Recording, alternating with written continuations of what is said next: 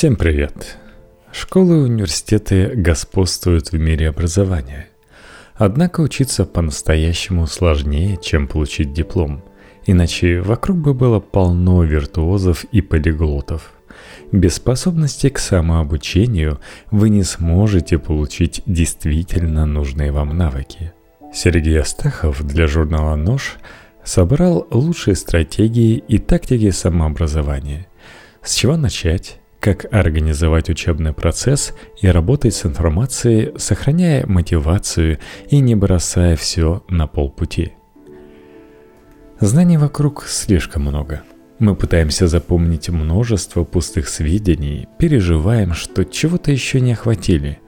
Но если знания не нужны, и вы к ним редко обращаетесь, они быстро сбываются. Выберите главное. Нельзя учиться всему сразу, нужно делать выбор. Как понять, какой интерес самый важный? Грег Маккиан в книге «Эссенциализм» дает два радикальных совета. Во-первых, если нельзя сказать однозначное «да», то скажите однозначное «нет». Выпишите все варианты и оцените каждый по десятибальной системе. Все ниже 9 баллов не стоит вашего внимания. Во-вторых, Используйте строгие и явные критерии. Для нового занятия выберите три оптимальных критерия, значимых для вашей жизни. Например, оно должно поднимать вашу самооценку, доставлять удовольствие и приносить деньги.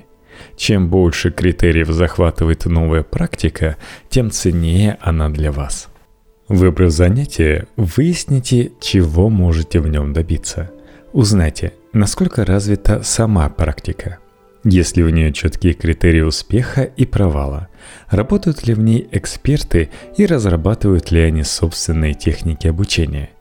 Если практика закрепилась в обществе, то вы будете ясно видеть, куда движетесь. Если четкости нет, то развиваться будет гораздо сложнее. Дело в том, что нельзя просто учиться бегать или говорить по-английски – Лучше превратить свое самообразование в проект с конкретными задачами, чтобы было понятно, когда вы достигнете очередной цели. Представьте, чего хотите достичь и чего реально можете добиться в заданные сроки. Не пытайтесь хорошо разобраться в грамматике, а выберите 10 самых важных тем. Найдите для них как можно больше упражнений и составьте для себя финальный тест. Определите сроки – Три месяца. Дедлайн должен быть четким. Лучшее решение для саморазвития – выстроить кругозор вокруг проекта. Если учите английскую грамматику, читайте комиксы, слушайте подкасты об истории языка, сходите на лекцию по лингвистике. Если нужно подготовиться к полумарафону, смотрите документалки про известных бегунов, читайте спортивные журналы, Узнайте национальный и мировой рекорд для дистанции. Кругозор поможет проекту и наметит пути к новым темам. Но если полностью подчинить кругозор проекту, то получится не кругозор, а специализация. Поэтому лучше освободить немного времени от любого рода планов. Пусть это будет открытое пространство для мимолетных интересов, случайных книг, видеоигр, лекций и чего угодно, кроме бега и грамматики. Рабочее место должно мотивировать вас на обучение. Лучший способ зарядить его энергией – использовать эффект прайминга. Он уже давно используется в маркетинге. Образы из окружающей среды влияют на нас даже тогда, когда мы их не осознаем – Значит, если повесить над рабочим столом мотивирующие работы, постеры или схемы, то они проникнут внутрь учебного процесса без сознательных усилий. Выбирайте образы, которые быстро считываются. Сложные схемы, вроде географических карт или бесконечных списков, действуют слабее. Их нужно анализировать. Откажитесь от портретов мертвых гениев. Ведь нас мотивируют не их стрижки, а истории успеха. Лучше используйте вдохновляющие образцы мастерства. Небольшой абзац хорошего писателя, яркий коллаж, фото любимого атлета на финише. Думайте не только о рабочем месте, но и о рабочей среде. В нее входят любые локации, где можно заниматься. Главный критерий – подходящая для самообучения атмосфера. Местные стадионы, набережные, тайные тропинки в парках для отработки бегового шага или любимые кафе, библиотеки, музеи для занятий английским. Создавайте свою сеть самообучения, когда дома слишком уныло или наоборот, до дома слишком далеко. Именно рабочая среда поддержит мотивацию. Как работать с информацией? Начинайте с любого места.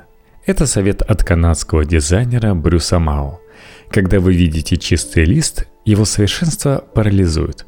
Но ведь правильного, безошибочного начала не бывает. В любом случае, вы еще несколько раз перестроите маршрут, пока будете учиться. Не так важно, с какой темы вы погрузитесь в английский или в какой экипировке начнете тренироваться. Любое начало куда-то приведет. Ищите точки продвижения – Откуда бы вы ни начинали, быстро становится ясно, что в новой практике есть как интересные, так и неинтересные стороны. Когда вы учитесь чему-то, отмечайте, что именно вас цепляет. Ищите точки продвижения. Через них мы учимся быстрее всего. Точки продвижения индивидуальны. Для кого-то это биографии успешных людей, Тогда увлечение бегом рождается из интереса к Усейну Болту, Поле Редклифф или Владимиру Куцу, а для кого-то точкой продвижения будет успех в студенческих соревнованиях. Главное – отслеживать свои точки продвижения и сразу погружаться в материал. Используйте разные источники. Чем больше разных форматов и медиа вы задействуете, тем объемнее будут ваши впечатления, тем сложнее будет забыть новую информацию – Смотрите ролики про диалекты английского. Разговаривайте с иностранцами, читайте небольшие рассказы. Так вы меньше устанете, а процесс станет увлекательнее. Источники выбирайте любые. Выставки, комиксы, музыка, фильмы, книги, ролики, игры, разные онлайн-платформы, мастер-классы. Работайте со списками – Рейтинги хороши тем, что экономят внимание и показывают, что автор считает самым важным. Легко найти рейтинг соревнований по легкой атлетике, списки самых эффективных тренировок и даже топ беговых маршрутов в Москве. Но что делать с субъективностью автора? Проверьте, кто и как составлял рейтинг. Если список беговых маршрутов составил человек без большого бегового опыта, не тратьте на него время – если рейтинг составлен по определенным правилам, как рейтинг кинопоиска, изучите и оцените их. И, наконец, сравните разные экспертные рейтинги и найдите между ними пересечения. Конечно, субъективность останется, но теперь она будет коллективная – Самообразование исключает всякую пассивность. Когда вы разберетесь в английских временах и герундиях, когда поймете, какая техника бега вам больше подходит, надо составлять свои рейтинги. Собственный рейтинг – это карта для новой территории. Экспериментируйте с методами записи. Мозгу с его богатым эволюционным прошлым мало традиционного линейного конспекта. Ему нужно больше цветов, больше контрастов и объемов – Многие исследователи считают нелинейные методы записи продуктивнее. Поэтому рисуйте, меняйте направление текста, разбивайте его фотографиями и врезками. Пробуйте разные техники. Интеллект карты Тони Бьюзена, концептуальные комиксы или диаграммы из Сикавы. Регулируйте масштаб, меняйте скорости – Любое упражнение и любое произведение можно прорабатывать подробно или поверхностно – к тому же вы можете менять скорость, с которой изучаете материал. Если застряли за чтением Фолкнера на английском, попробуйте ускориться. А забудьте про детали и странные выражения. Главное – дочитать.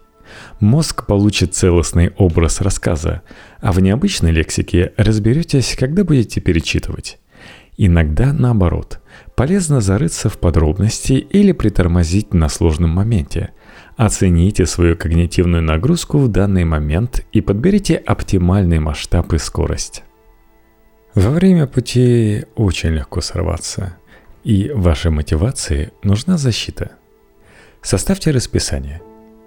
Худший способ поддерживать мотивацию – работать на вдохновении. Оно непостоянно и неуправляемо. У книги Мейсона Карри «Режим чтения» ужасное название, но замечательная идея – Самые разные писатели, музыканты и архитекторы верили в великую силу расписания. Бегайте хотя бы по 15 минут, но каждый день. И через год будете на совершенно другом уровне. Есть много хитростей для правильного графика. Желательно работать в одно и то же время дня. Тогда расписание войдет в привычку. Ставьте перед собой не просто маленькие, минимальные цели. Такие, которых можно достигнуть, практически не напрягаясь. Этот подход избавляет от самобичевания. Не думайте, что вы что-то не смогли и не успели. Даже маленький успех – это успех. Наконец, среди этих небольших задач всегда выделяйте три, которые достаточно выполнить, чтобы в конце дня заснуть со спокойной душой. Планируйте окончание и награду. Обязательства, которые вы берете перед собой, давят, их нужно уравновешивать безответственным отдыхом. Всегда обозначайте, когда именно до минуты вы закончите. Бихевиористы отчасти правы. Мы все лабораторные мыши в поисках позитивного подкрепления. Когда заканчиваете занятие, наградите себя чашкой кофе, прогулкой или интересной книжкой. Награда должна приносить простое удовольствие. Нельзя награждать себя чем-то полезным и ответственным – я час учил английский, а теперь нагружу себя интервальной пробежкой. Сорветесь через пару дней. Отдых должен расслаблять. Даже если пропускаете, не бросайте. Перфекционизм уничтожает хорошие привычки. Самое страшное при самообучении – бросить все, потому что пропустил один раз. Гораздо полезнее принимать себя со всеми своими пропусками. Лучше выполнить 30% поставленных задач – чем не сделать ничего. Не ведите долговую книгу провалов. Не пытайтесь компенсировать пропущенную тренировку в четверг двумя-тремя тренировками в выходные. Чем больше обязательств, тем сложнее их выполнить. Продолжайте делать то, что можете, и всегда помните о минимальных целях. Подготовьтесь к препятствиям. Большинство препятствий, которые расстраивают расписание, можно легко предвидеть. Если у вас есть пробежки три раза в неделю и предстоит загородная поездка, заранее продумайте тренировку в новых условиях. Если у вас экзамен по микроэкономике, уменьшите время на английскую грамматику до 10 минут в день. Найдите своих людей. Учиться в одиночку очень трудно. Даже если вы сами настроите учебный процесс, все равно будет нужен взгляд со стороны – без критики любой человек скатывается к искажениям, замедляющим обучение. Кроме того, когда мотивация идет только изнутри, любые личные проблемы угрожают саморазвитию. Найдите людей, которые тоже увлекаются бегом или английским. Начните с любительских форумов. Вы поймете, как принято разговаривать о беге, какие проблемы бывают у спортсменов. Завязывайте знакомства, ищите союзников и, главное – Определите, кто лучше всего разбирается в беге. Самые полезные друзья по самообучению – это эксперты, готовые делиться опытом. Обратите внимание на других самоучек. Солидарность может сыграть вам на руку. Ищите баланс когнитивной нагрузки. Следите за собственной когнитивной нагрузкой. С одной стороны, должно быть достаточно тяжело, чтобы не застрять на одном уровне. С другой, Перегрузка снижает мотивацию и может сорвать весь процесс. Найдите свой баланс, подходящий вашему расписанию и среде обучения. И помните, ваши цели находятся вне зоны комфорта. Раз за разом повторяя неправильные глаголы, вы привыкаете, вам становится все спокойнее и приятнее, и выходить из зоны комфорта не хочется.